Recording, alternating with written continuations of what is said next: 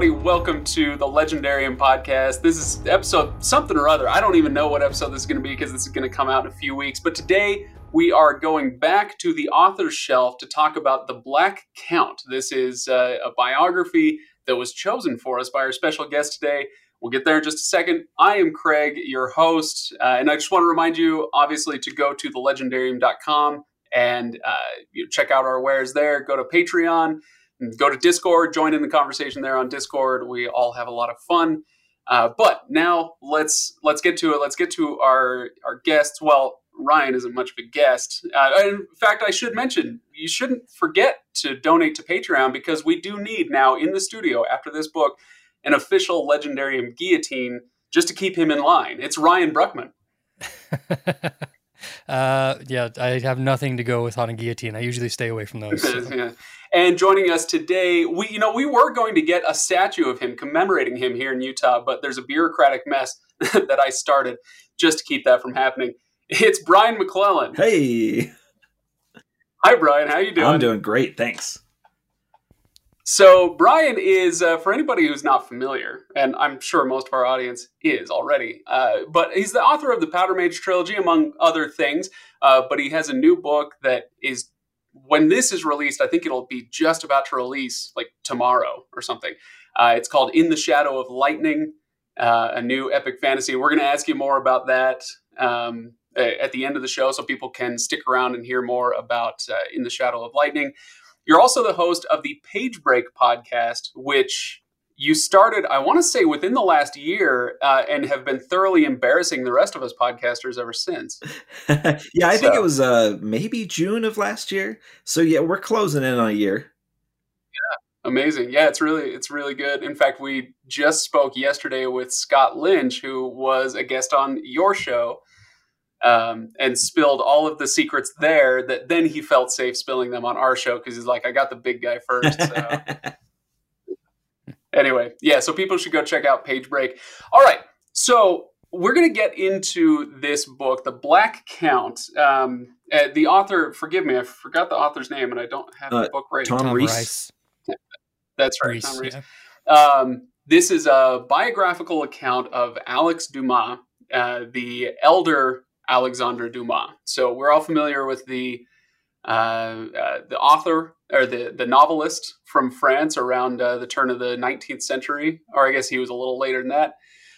But this is about his father, who was a former slave in the sugar colonies in the Americas. He went to France. He, rose in the ranks there to become a general in the French army around before and during the time of Napoleon, Napoleon's rise.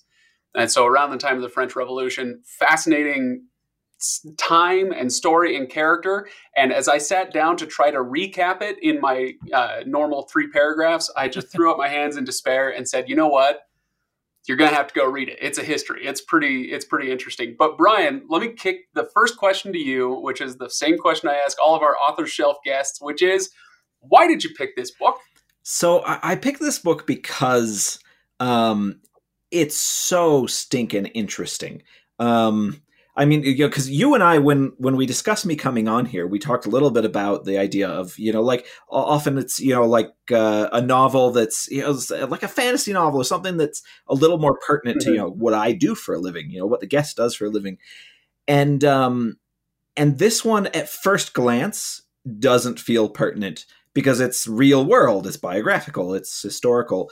But once you dig into it even a little bit, this kind of thing, it's almost at the root of what I do, of where Powder Mage comes from, because Count of Monte Cristo is one of my favorite books.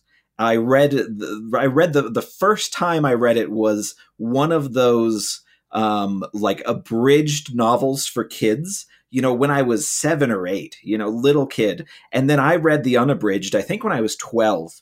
And I in the original French, of course. Yeah. Right. But I absolutely love Alexandre Dumas. He is an amazing author. He creates such incredible stories. And Count of Monte Cristo, like I said, one of my favorite books. And so this is the true story of his father. whose life basically influenced Alexandre Dumas, the novelist's whole career. He was a very little kid when his father died, but his earliest memories were sitting on his father's knee and hearing these stories of his father's adventures as a soldier and a man about town and all of these different little things. And so this basically, in a way, kind of formulated, by kind of a chain of events, kind of formulated my own career, because it's very, my books are flintlock fantasy. They're set very influenced by kind of the Napoleonic era, by everything that was going on geopolitically and the big battles that happened, all this stuff. And so that's why I chose it. It just kind of goes to the beginning of where I come from as an author. I love it. And this is something that we talk about somewhat often on the show with regards to world building and how authors are able to do it. And, whether they succeed or fail, there's a lot that goes into whether they succeed or fail, including your own perceptions. But one of the things that we talk about is the complexity that they allow their world to have, or that they're capable of giving their world. One of the things that this type of book, I feel like, would be really valuable to any aspiring writer, especially somebody who's going to be world building, doing this like secondary fantasy, is you get this. This is not a very long book, right? This is for fantasy readers, it's quite a short book, but you do get glimpses, just little glimpses into how complex this society was, French society in the 17th century, the late 17th century, and how, like I said, he was a former slave in the sugar plantations in the Americas, and then he showed up and it's like, hey, there's a society that's mostly very welcoming to somebody like you.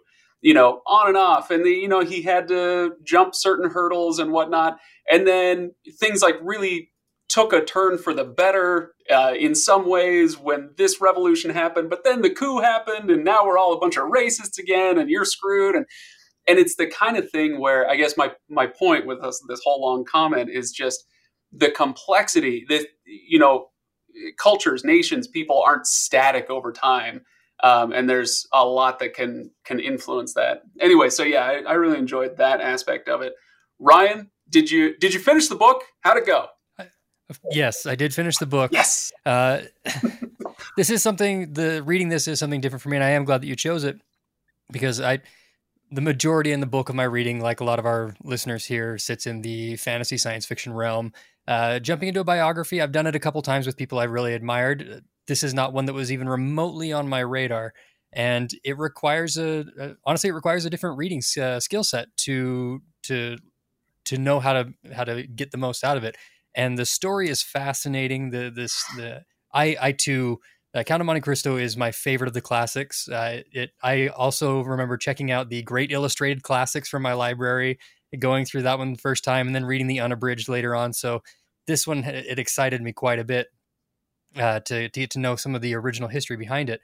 But the author takes a lot of time, especially early on in the book and as he's growing up, to give you the world in which Alex grew up in, and the context in which helps you understand better just how incredible what he did is. But it takes time. There are a lot of times reading through it, I was sitting there going, I would go off and like, wait a minute, where are we? I've lost myself. We got away from his story for a while, and I'm like 3 paragraphs into French, geopolitical things at the time, which it's useful information for context here. But as a reader who's used to that coming in a narrative form, it was a little bit different for me to deal with that. I really like a book like this as a jumping off point, where he'll give you 4 pages on kind of naval warfare in the Mediterranean in the year, 1799. And there's a part of you that's like, oh my gosh, can we get back to Alex Dumas, please? But he does that constantly through the whole book. And you can find those little tidbits. It's like a historical primer, right? Pointing you in so many possible directions of what might be interesting to you. I don't know. Yeah, what do you think, Brian? Does this one, does it feel like it veers off too often, or does every little tidbit fascinate you? So I don't think it does veer off too often. I mean, I am very fascinated by this kind of, by that kind of history and having it kind of plugged in. But also, you know, like with Count of Monte Cristo, like that happens in the book. Like this was actually happens a lot in that era of kind of French novel, where he just go on a total tangent about, you know, something, some, you know, like the Battle of Waterloo or something like that, you know, where you just, you're suddenly, I think Les Mis is actually like probably the worst culprit for this, where you just like suddenly pop over for, you know, 40 pages about the French sewers, you know, crap like that. But no, I really quite love that, especially in this sort of biography, because it is so contextualizing. It's telling us, it's giving us a framework to understand this person and how they existed and what the people around them felt about their, you know, rise to power and fall from, you know, grace and, you know, all of these little things that, you know, if it was pure narrative, pure biography without these little tangents, I think it would lose something. No, yeah, I get that. I think I can see where you're coming from on that. There were times though when I was like, Alex Dumas is so fascinating. Why has it been 5 pages since I heard of him? But you know, hey, to each their own. And I don't know. I think Ryan, I may have had an easier time with some of the tangents, so to speak, just because I was familiar. I speak French. I live there. I know the geography of, you know, Western and Southern Europe. Maybe, you know, I don't know, maybe it was easier for me. But. Well, I'll also say that there are a handful of things also in a biography, like in anything, that when you do audiobook style, it's a little bit different. Yeah. Yeah, I assume you did audiobook on this one. Yeah. Like there's some nice things. Hearing the French pronunciations is really nice, but I also had no, like, so he changes his name partway through his life to kind of, I guess, stick it to his dad. He was rejecting his father. Yeah. Yeah. Right. Yeah. So he claims his mother's name, which is where we get the Dumas from. He takes his mother's name there. And so I remember through a lot of, especially the early portions, sitting here going, I know this is a story about Alex Dumas, and I'm hearing these whole other names, and like my mind wouldn't process that this is the person I'm supposed to be listening to. Right. That. So some of that's more on me than on necessarily authorship or performance or anything like that. But you know, it's funny, Ryan, we here's a tangent for you to plug our Silmarillion episodes, which by this time should be wrapped up, right? But this is something we run into in the Silmarillion, where there are so many names, and I kept telling you and Kyle in the early going, like, it's okay, just let them wash over you. Like, you'll pick it up as we go. You'll kind of, the important ones will float to the top as we go. Anyway, it's a bit like that, I think.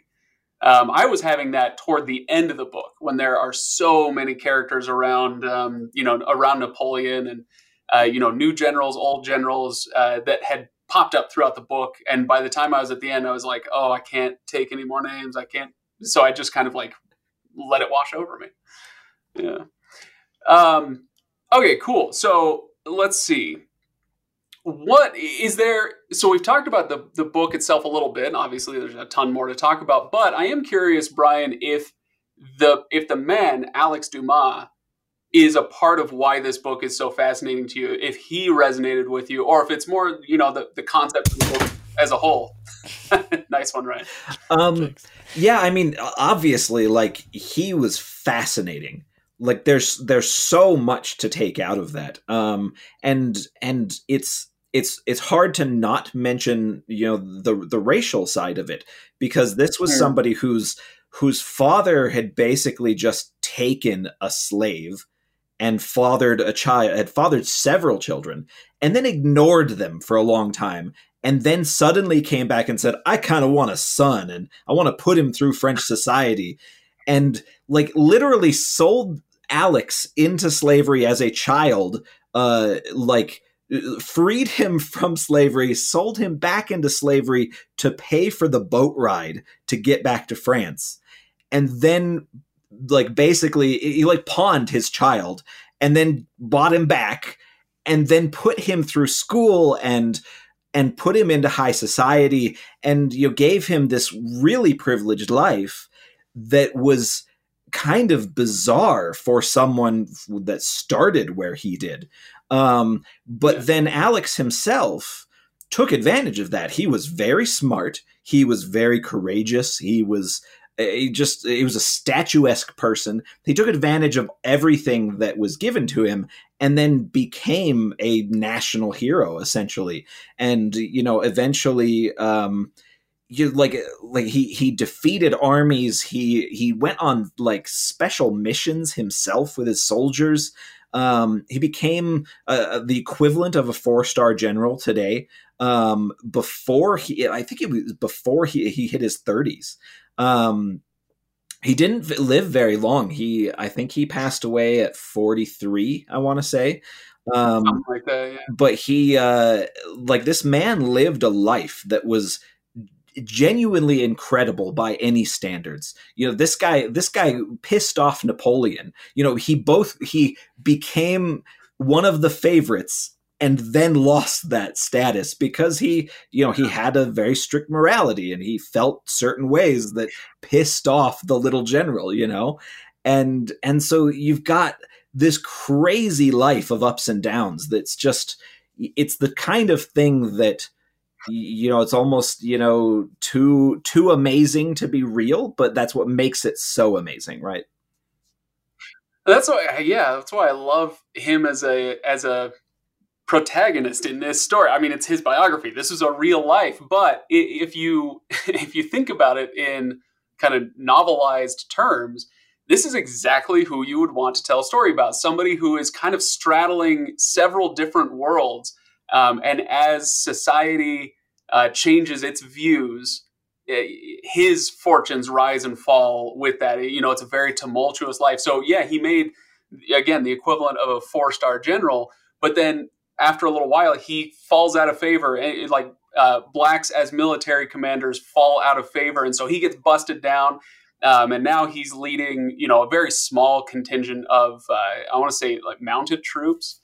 And I might be getting some of the details wrong, but the point being, he still is distinguishing himself and creating these legends about the guy who held the bridge by himself against 30 Austrians for 3 hours or whatever it was. Like, amazing, amazing stuff. Yeah. Just a real life figure that could be from a book and exactly. Basically gave us an entire genre, right? Because of his son.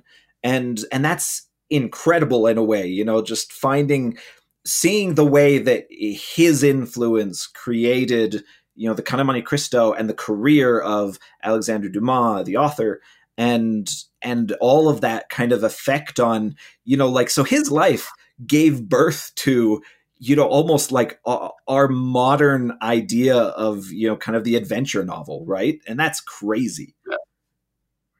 It's amazing. The only Dumas that I have read in the original French, that's where I get to kind of brush off my shoulders, right? Is The Three Musketeers. I read The Three Musketeers. I did appreciate a few nods to that in this book. Anyway, and yeah, that's he gave some of his father's exploits to the characters in The Three Musketeers, D'Artagnan especially. But that's a fun book to read. I can't remember, Ryan. I might have told this story on the show before, but here's a little detour we're going to take to talk about the novelist Alexandre Dumas and how prolific he was. You know, we live in the state of Utah, where, you know, someone casts a large looming shadow by how many books he writes every year. We won't mention him by name, but even he's got to feel bad about how fast Alexandre Dumas wrote. So here's my fun anecdote. I was reading The Three Musketeers in French, and it was an annotated copy. Some professor there in France had done an annotated copy, and he was talking about how he wrote, you know, 20,000 words a week with a quill. And he would write and write and write, and he was having great fun with this adventure story with The Three Musketeers. D'Artagnan, in the middle of the book, D'Artagnan makes it to Paris, joins the Musketeers. You know, the king makes him a Musketeer. Congratulations, you got everything your heart ever desired. And Alexandre Dumas woke up the next day, according to this professor, he woke up the next day and had been writing so fast and furiously that he forgot that he had made D'Artagnan a Musketeer. And so in the official novel, I think it was serialized at the time, right? But in the official account, he wakes up the next day and has to claim his place as a Musketeer. Again, that's how fast this guy wrote. His brain couldn't even keep up with itself. Pretty incredible stuff. If anybody hasn't read any Alexandre Dumas books, you know, do it, please. They're amazing to this day. So, okay. What else do we want to talk about? I've got a few things, but I want to kick it to you guys so I'm not steering the entire conversation. I have a question first for both of you. Do you have a specific event or occurrence in Alex's life that stood out? Like, that was my favorite moment. The things mine, I don't know why it stuck out of all the amazing, great things, but when he is leading, I think it was the Black Legion or whatever. They're going through this field and there is a battalion that just kind of pops out of nowhere on them. And he saves someone by he shoots the barrel of another gun. Oh, right. Remember that one? He splits the barrel. Like, yeah. He pulls a Robin Hood with a, you know, flintlock pistol type thing that just does like it. If you've ever shot a black powder rifle or anything like that, the idea of actually pulling that off is just insane on its face. So, but I don't know. And it's one of those moments. It's one of those things where you kind of figure that can't be real. Like the story of him lifting a horse with his thigh, with his legs. He's hanging onto a tree branch. Like, okay, obviously apocryphal. But apparently, I've seen that Old Spice commercial. But apparently, people kept the split rifle, right? Like that was a thing that got passed around. So who knows if the story is like technically accurate? But it's a great story. Well, the horse thing was what I was actually going to bring up because I find it funny, even if it's not true. It's an interesting bit of. You know, because like as Americans, we're raised on kind of tall tales, right? Like, you know, these bigger than life sort of characters that we know that the tall tales is like 90% made up, right? And so I'm fascinated by this kind of aspect of the horse story of being, you know, lifted, grabbing on a branch and then, you know, tightening his, you know, thighs, I guess, and lifting his horse, right? Like that's obviously insane, but it's such a funny little thing because it feels like a tall tale to me. It feels like one of those little bits of, you know, this is how we like learn about this character from our history kind of thing, except it's French rather than American. And I very much loved that because it reflects, even if not true, as we're certain, it reflects the way that stories developed around this character and what type of things people would make up about him or even embellish about him, right? And I love that. I think if I had to choose a favorite moment, Ryan, it would be it not because it was rah-rah, go get him, but kind of the poignancy of it was the description of when he was released. So he was a prisoner of war for 2 years in Italy. He got extremely sick, possibly poisoned, definitely hurt more by the doctor's treatments than the disease. So by the time he gets back to France, he had been, like Brian said, this statuesque 6'2", you know, what would he have been? Maybe 250-pound black man, just built, right? Like this dude was tough. And by the time he gets back to France, after 2 years in an Italian prison, he's wasted away. He's blind in one eye. He's mostly deaf. You know, just things have gone really wrong. And the way that he describes how the homecoming would have gone, you know, with the wife kind of struggling to hide her shock at his appearance. But that, you know, and ultimately, you know, overcoming that and, hey, it's a joyous reunion and all that. But that coupled with the letters that we get kind of peppered throughout the book. And then the letters pick up with more and more frequency toward the end as he's writing back to his wife during these campaigns. So I got a sense of how much he and his wife loved each other. Constantly, he would refer to her as, or refer to himself as your best friend, always and forever. Like, I thought it was just so, so sweet. And so when they got their reunion, I felt that a little bit. So yeah, I liked that. The other thing that I really liked, and maybe this is another direction we can take it, is how should I put it? The man of principle. I can't remember who mentioned this. Brian, you might have said, he's a man of strong principles. The other moment that really stuck out to me was his, he got the assignment to carry out the war in the west of France, kind of around the time of the Revolution, I can't remember what region it was in now. I apologize. But it was this rebellious region of France, and the quote unquote, the Republicans at the time, they wanted to bring them under the heel of the new regime. And so they send him out there, and he discovers all sorts of atrocities being committed by his troops. And other generals around him were either participating in that or kind of turning a blind eye to it. And he risked a lot to bring his troops in line and to stop those atrocities as best he could. And that's a through line through the entire book and his career, is him having actual principles in the face of a society that is waffling and changing constantly with the tides of populism, basically. Well, and as you say, it was a very dangerous time to be principled. During that revolutionary era, during Napoleon's rise, it was sorry. If you said the wrong thing, it didn't matter what kind of power you had or you thought you had, you might end up on the guillotine. It was the political situation was terrifying to anyone trying to put their foot down about anything, because you never knew which way the wind would blow on that sort of thing. You might not even know who was in power back in Paris at the moment.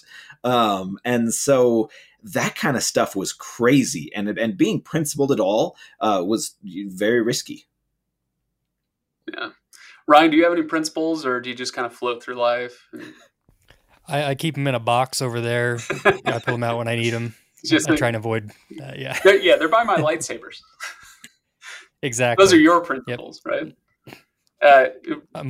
Yes. Speaking of digressions, Ryan, that's quite the setup you've got there. Those are quite the digs. I hope people are watching this on YouTube, as not just listening on the podcast, because Ryan's room is incredible. Wow.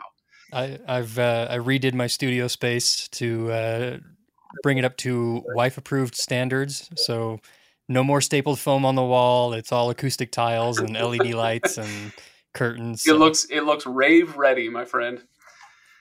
Yep. Okay, cool. So I feel like I wrested the conversation back. Brian, any any other points you want to bring up? Just favorite moments, things that you love, bullet points, I guess, from this book. Something that really stuck with me. So I listened to the audiobook this about 8 years ago, and it's and I reread it once, I think about 5 years ago, the physical form. And then I did a little bit of kind of glancing through it in prep for this podcast. But something that stuck through me all the way through was this idea that that it's alluded to, I think, in the prologue. This idea of memory, like, to Alexandre Dumas, the greatest sin a villain could commit was forcing our heroes to be forgotten. And he felt that that's what had happened to his father. His father had been forgotten, and that was the great sin. And something that I found really cool, that like genuinely gave me goosebumps, was this idea that that revenge that Alexandre Dumas took on behalf of his father was becoming one of the most successful authors in human history. And turning his father's story into, what we know as the adventure genre of the world right now. And I absolutely love that. That's such a fantastic sort of angle to the entire the entire series of kind of events that takes place from the beginning of Alex Dumas' life to through his son's career. And, you know, and also he's had several very famous progeny. He's like I think his grandson ended up as a very famous playwright in France. I think his fourth great grandson was a gold medalist in the 1920s or something like that. Like, this family created amazing things, and you, for somebody who lost favor during the Napoleonic era and was forgotten in a lot of ways, like, that's really incredible that the legacy remained like that. Yeah, he was he remained a larger than life figure in French culture for a while, to the point where he did have a statue. There was a statue of him, his son, and his grandson in a square in Paris, and then the Nazis tore down his statue for Nazi reasons, right? And it, at the time that this book was published, so this was published in 2013. I think he did a lot of his research in 2011, 2012. He visited that square and saw that there still wasn't a statue. There were people who were fighting to keep that memory alive of this guy. And he still didn't have a statue by the time the book was published. I looked it up. There is now a monument dedicated to Alex Dumas. It's a very large pair of open or broken shackles in Paris, but there's still no statue of him. And I kind of feel that idea that the greatest sin is to forget. I mean, it's a terrible fate for somebody who did so much and who had such an interesting life. Yeah. Ryan, are you writing my biography, or is it going to be a good one? I'm not sure how people are going to take with a coloring book biography setup, but that's what it's going to be. Cool. Great. What else do we want to spend our last few minutes on? I figure we've got about 10, 15 minutes left. We can talk about the book if we have other things we want to get into. Go on. Ryan. For a half second here, we briefly touched on it at the beginning as we introduced things, but pretty much all of us have a love and appreciation for the author, Alexandre Dumas, and his work. It is very interesting to me now, having read this. I feel like if you are a fan of that book, you should come in and read this, because it changes the insight of the villain, especially the villains. But I mean, yes, the Count, things like that, but especially the villains in his stories. They talked about the way that Richelieu is used multiple times and things, and to me it was just really interesting to go through this and then think back and go, oh wait, I see now why this character, see why some of these villains might be this way for Alexandre, because he's pulling this from his father's story to a certain extent. Like they say, write what you know, and this is clearly something that he knew, at least from the perspective of a child, how he saw it. I think there's some wonderful insights into these classics inside this book. Oh, very much so. Yeah. It's the way that the villains that he has are, I mean, I was mentioning this, but the way that the villains kind of, they move on and they forget, in Count of Monte Cristo, they've forgotten about Edmond Dantes. They don't care. This was some dumb thing that happened, 25 years ago or whatever. And, but they also have these very complex lives with different horrors or different redemptions or different, all of his characters are very, complicated and interesting. And I've got to imagine that that comes also from his father's stories of, there were racist generals that his father won over just by being awesome, things like that, these the way that the characters change and develop and have good multifaceted bases and histories, I absolutely love that. Yeah. It's oh no, never mind. I'll skip past that. I will say, I was going to bring up the three levels, Ryan. So for anybody unfamiliar with the three level theory that we've been talking about now for 7 years on the podcast, whatever it's been, this is the idea of when you're telling a story, you know, especially if you're writing fiction, but you could say the same about any story, that this is storytelling. This biographer is telling a story of a man. There's the first level 1, that's your surface level story, the actual plot as it happens. Then there's level 2, where you might get into socio-political commentary. A lot of authors love to live on level 2, right? And then there's level 3, and that's the kind of the personal applicability. What is it that I can take from this to make me a better person in my relations with those immediately around me, right? Including myself. Anyway, I was struck by, like, if Todd had been on this episode, Ryan, he'd be in tears the entire time talking about nothing but level 3 stuff, because there's a ton of that in here. And the idea that we've already talked about being a principled person in an unprincipled society. And I wanted to kind of dig just a little bit into that and bring up the idea of, now my thoughts are fleeing my mind, you guys. This is why I shouldn't do 2 author shelves 2 days in a row. But the idea of crowds. Ryan, you've heard me bring this up a lot. I hate crowds. I hate everything about them. Well, not everything about them, but for the most part, this idea of a crowd.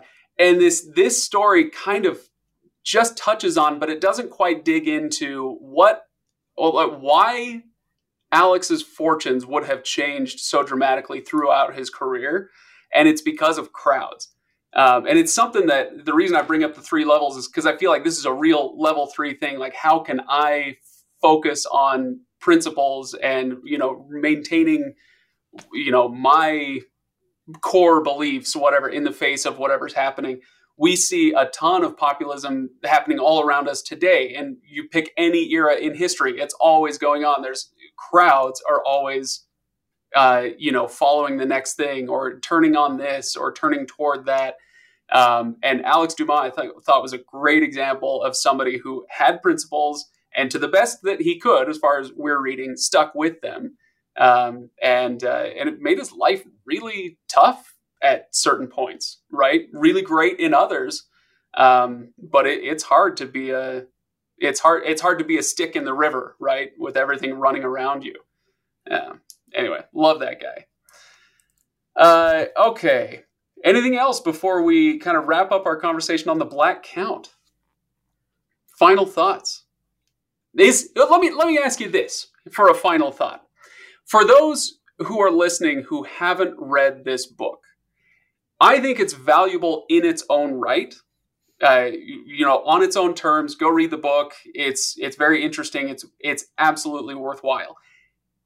Would this help Legendarium listeners who are big fans of fantasy and science fiction? Will this help them be better readers of fantasy and science fiction? I mean, I think so.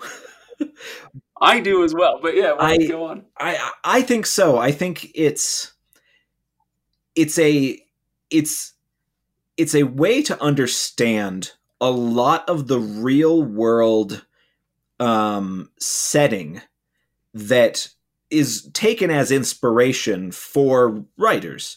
For me in particular, as I mentioned before, I write flintlock fantasy. This is very much the kind of real world time period that I am trying to get the flavor of for my books, and so incredibly invaluable for somebody like me.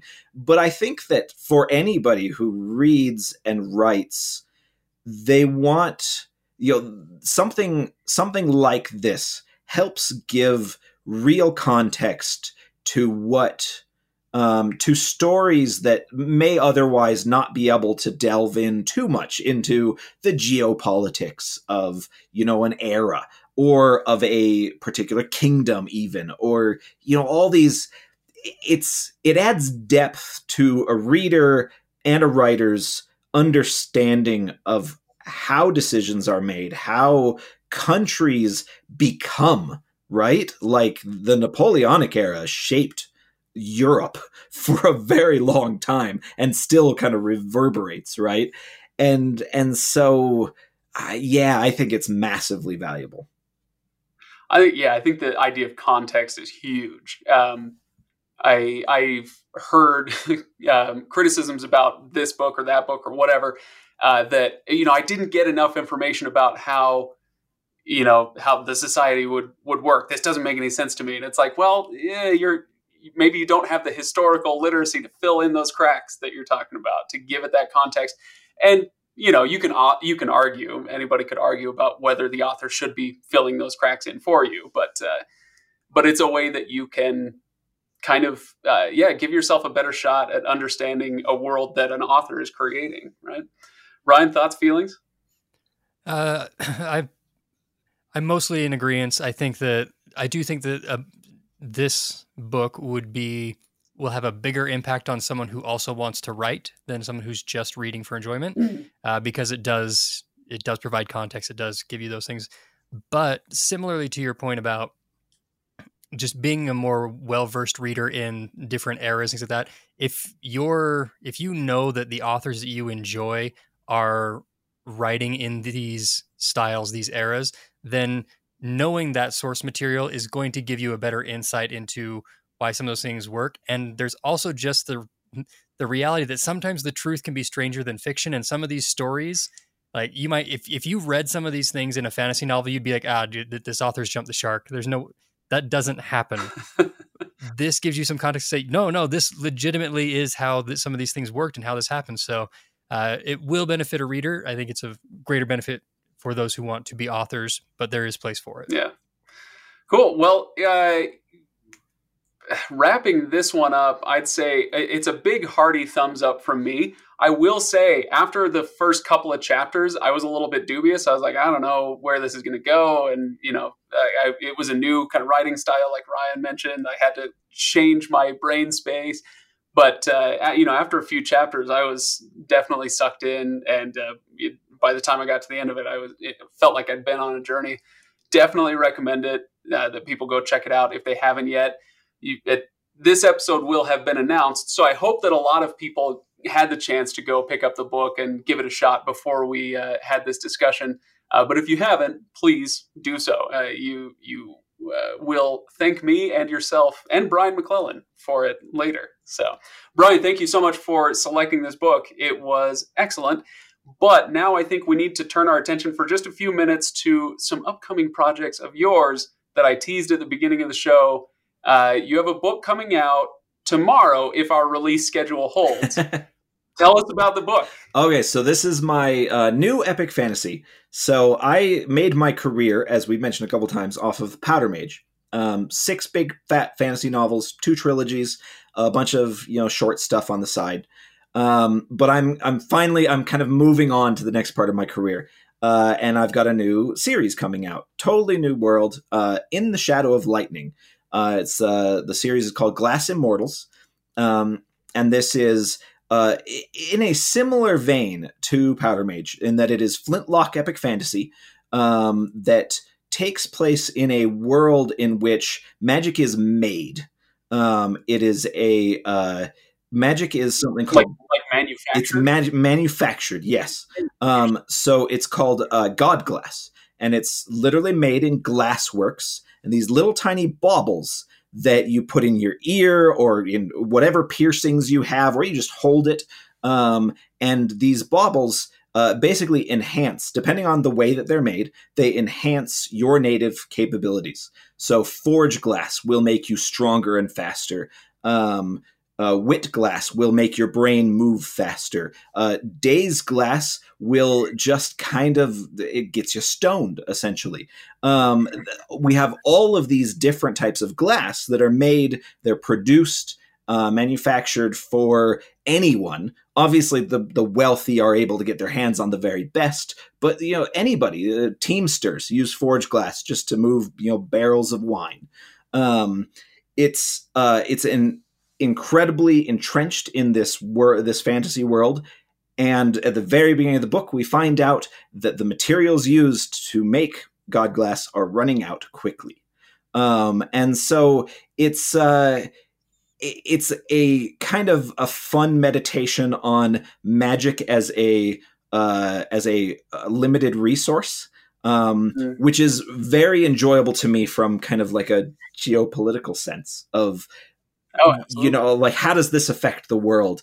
And so we enter this is your Dune, Brian. This is your Dune. It takes a little more from Dune than I probably want to admit, which was mostly subconscious. I very much developed this world, and my wife went, "There's a lot of Dune in this," and I went, "Oh yeah, well, you know what? I'm fine with that.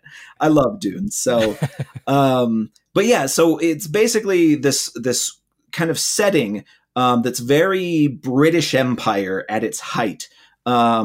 But if it was run by gangsters, essentially, I was trying to kind of combine the British Empire with Republic Rome, with these massive families that essentially run everything, these big merchant families. And so we basically enter this world with a character named Demir Grappo, who was a failed prodigy. He basically was the up-and-coming thing. You kind of think, you know, Julius Caesar, Napoleon, that type of... He was just incredibly savvy as a politician, as a general, just very good at everything. A child prodigy. And then he had a horrible disaster that ended his political career, and he went into self-exile. And we pick up this book when he finds out that his mother's been killed, and he has to come back to the capital and basically take his spot as head of their small guild family. And so we've got immediately scarce resources and revenge. Everything is basically rolling from there. It was such a fun book to write. It's been in my head for a long time, and I'm very excited for people to get to read it. And yeah, I hope people are excited as well. Ryan, you picking up a copy of that, I assume? We'll have one on in the studio shelves, of course. I've read the Powder Mage set. I've enjoyed those, so I'm looking forward to what you have next. Yeah, so. Absolutely. Yeah, well, I hope people go check it out. Yeah, like I said, if the release schedule holds, it'll be out, midnight tonight. Okay, so go line up at your local Barnes & Noble. And tell us about Page Break. Okay, so yeah, it's been around for a year, but I'm sure a lot of people haven't heard of this yet. So tell us what you're doing with Page Break. So Page Break is my podcast, and I had... it was a podcast that I'd had a thought about for many years before I started it, but the pandemic kind of continuing to drag on basically forced my hand of saying, I'm really sick of not being able to chat with my author friends. Like, because that's what conventions are for. You go and you do panels and you sign books, but you also get to go to the bar and hang out with authors you only see once a year. And so my podcast basically comes from the idea of I want to have these casual conversations, and I'll record them and put them out, and that's what it's been. It's I think I'm at closing in on episode 40 now, so 40 or so episodes, conversations with different creative professionals. You know, I've got a few YouTubers, I've got an actor, I've got role-playing developers. Lots of authors, science fiction, fantasy. But mostly, yeah, it's meant to just be casual chats. And sometimes we spend 45 minutes complaining about Twitter. And sometimes we get super philosophical and talk about all sorts of random stuff. But lots of writing, chat. Yeah. Lots of writing, chat, lots of that kind of stuff. complaining about Twitter is like the basis of my whole philosophy, you know? So if I'm getting super philosophical, that's where we're starting from, so. Well, I mean, you know, like I think everybody these days, especially in creative fields, has a very complicated relationship with social media. And so it gets brought up way too much. Oh my gosh. Absolutely. Well, yeah, it's really, really interesting. Again, people go check that out. I know that I got a little taste of what you talked about with Scott Lynch. I don't know if that episode's out yet, but I'll have to go check it out because it's, you know, fascinating stuff. And he's got a lot of interesting things coming up. They're out by now. People know, so it's fine. Cool. Well, Brian, thank you so much for joining us. And thank you again for choosing this book. It's like Ryan often says after we do Author's Shelves books, and you kind of alluded to this earlier, we never would have picked this up without you. Like it wasn't on my radar, never would have thought of it. And I'm really, really glad I read it. And I hope other people do as well.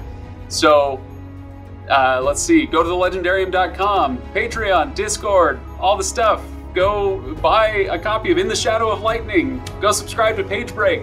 And for heaven's sake, stick around for next week's episode, which will be on something. We're recording this a month in advance, so I have no idea, but listen in and enjoy. Thanks, guys.